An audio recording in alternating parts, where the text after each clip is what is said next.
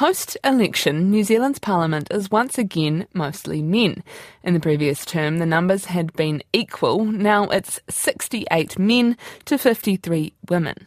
The National Party's fifty-person caucus has thirty-four men to sixteen women, and that's despite some moves from the leader, Christopher Luxon, to even the scales. Political scientist Lara Greaves is on the line. Kia ora, Lara. How does the makeup of this parliament differ from the last one? Yeah, so we saw actually a lot of journalists um, sort of kind of forewarn us on this because they were looking at, say, the, the lists and the likely people to get into Parliament. But we have seen a reduction in the, the number of women, which was, again, broadly expected.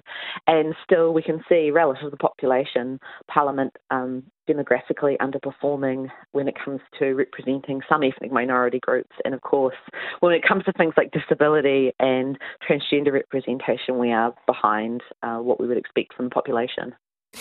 The National Party leader, Christopher Luxon, he he tried to prevent this issue. He he, had, he tried to address it in terms of the men to women ratio. Yeah, and he's been quite vocal about this all along, as has Sue Wood, the party president. So one of the things that parties contend with is they have a structure within Parliament, but also one that people don't think about a lot, the one outside of Parliament.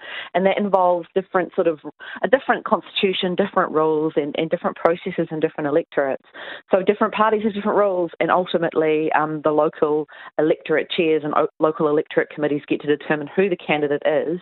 And in the case of the National Party, a lot of them have determined that the candidate is a Pākehā man, and those people have gone on to win seats. So there's less control, perhaps, by the leadership over that part of the process. Is this just the way that the cookie has crumbled here, though? Do, or does this show that the mood for change potentially also wanted more men in Parliament? Well, I think that generally people are voting as to, for a range of reasons, right? For things like policy, for things like the mood to ch- for change. But I think our political parties generally, most of them do aim to kind of represent New Zealand demographically. And I think we've seen a lot of change in sort of what would be our centre-left and centre-right rhetoric over the last decade or so that parties broadly expect to demographically represent New Zealand.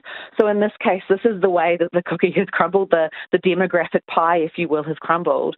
But I think that generally this is something that will keep coming up um, just because of the percentage of Pākehā men in Parliament within National. This is something that will keep coming up as it's at odds with, I think, a lot of people's expectations for the demographic makeup of Parliament. This can be quite a controversial thing for, for people to hear when they hear the, the conversation around men and women and trying to get equal numbers all the time. Does it matter if yeah. Parliament is more male or more female? Well, actually, what we find in studies like the New Zealand election study is people have really broad and diverse views on this, which is, I mean, what we expect from the electorate generally. So we see that actually more left-wing people are more concerned about this and more right-wing people are less concerned about this. And there's actually quite a lot of political differences in how we get to things like gender equality or, you know, proportionate ethnic representation. So just acknowledging that some people don't see that this is a problem at all. Thank you very much. That's political scientist Lara Greaves.